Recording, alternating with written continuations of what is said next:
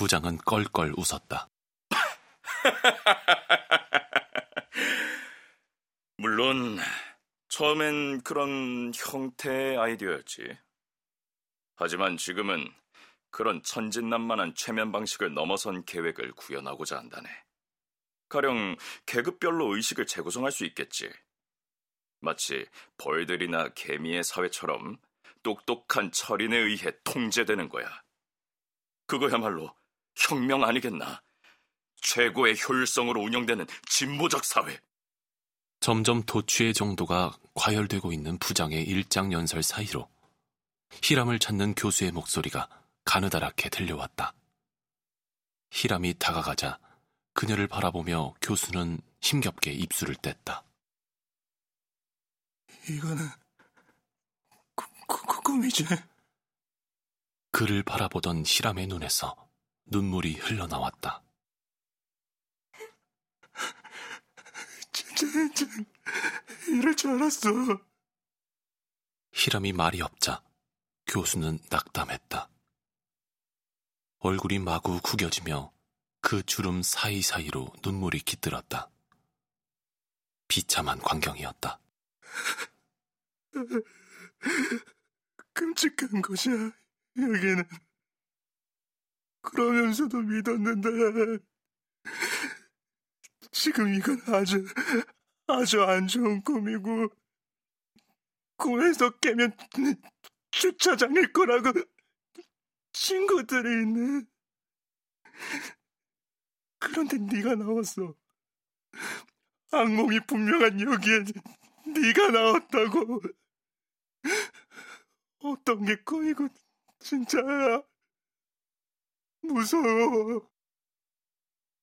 훌쩍훌쩍 울던 교수는 퍼뜩 몽롱한 표정을 지었다.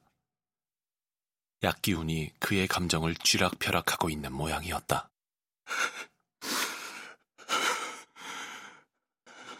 너무 많은 꿈을 꿨어. 원치 않은 꿈들이었고, 전부 끔찍한 것들이었어.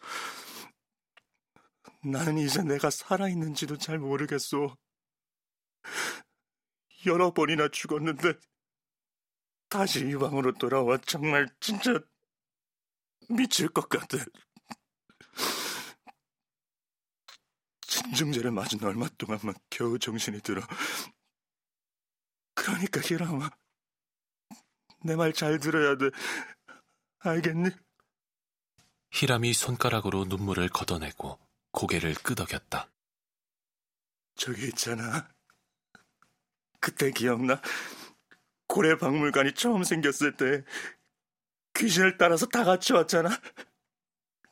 그때 샀던 포춘 쿠키 내가 갖고 있어. 그런데 저기 여기 오자마자 전부 빼앗겼어.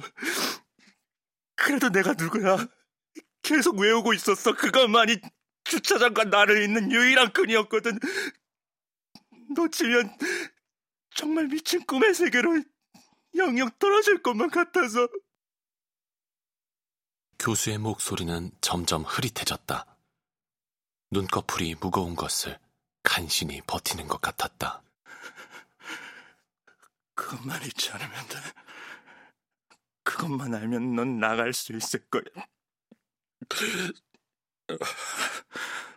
너무 졸려. 기억할 게 너무 많아.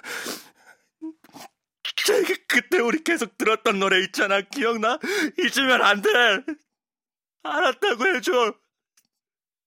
절대, 절대, 절대 너 만나면, 우리가 다시 만나면 들려주려고 계속 생각했는데, 너무 졸렸다. 말하기가 힘들어. 교수는 이제 깜빡깜빡 졸다 다시 눈뜨기를 반복하며 어렵게 말을 이어나가고 있었다. 이랑, 잘 들어. 그때 포춘 쿠키에는 아무런 말도 하지 않고, 그, 나, 나에게, 그, 그, 다시 하게. 교수는 의식을 완전히 잃었다. 히람의 손을 잡고 있던 그의 손이 바닥을 향해 축 처졌다. 히람이 놀라 그를 부르며 흔들었지만 교수는 다시 깨어나지 않았다. 랩장은 그들 사이로 끼어들며 숙면에 빠진 것 뿐이니 염려하지 않아도 된다고 했다. 당장 그를 풀어주세요! 히람이 소리쳤다. 그럼 풀어 주고 말고. 부장이 말했다. 그는 이 모든 상황이 즐거워 미칠 것 같다는 얼굴이었다. 넓은 초원에 풀어주지.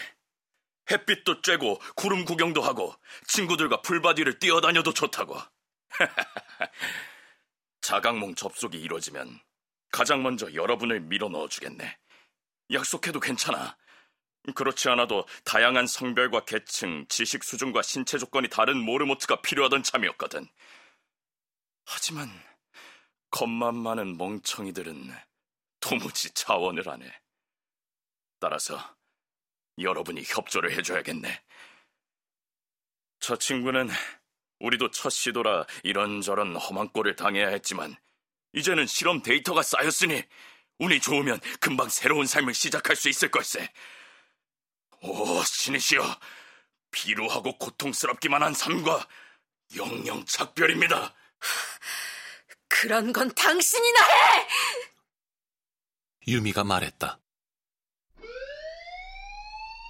그 순간 연구실 천장에 설치되어 있던 경보기에 불이 들어오더니 소화 분말이 쏟아져 나왔다.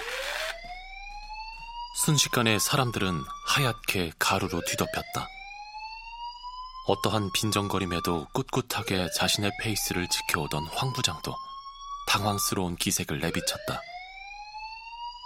혹시 모를 화재를 확인하는 고함이 현란하게 깜빡이는 경보기의 붉은 섬광과 빠른 퇴장을 종용하는 경보음이 뒤섞여 혼을 쏙 빼놓고 있었다. 삼엄한 검색대가 잠시 작동을 멈춘 틈을 타 승택이 난입한 것은 바로 그때였다.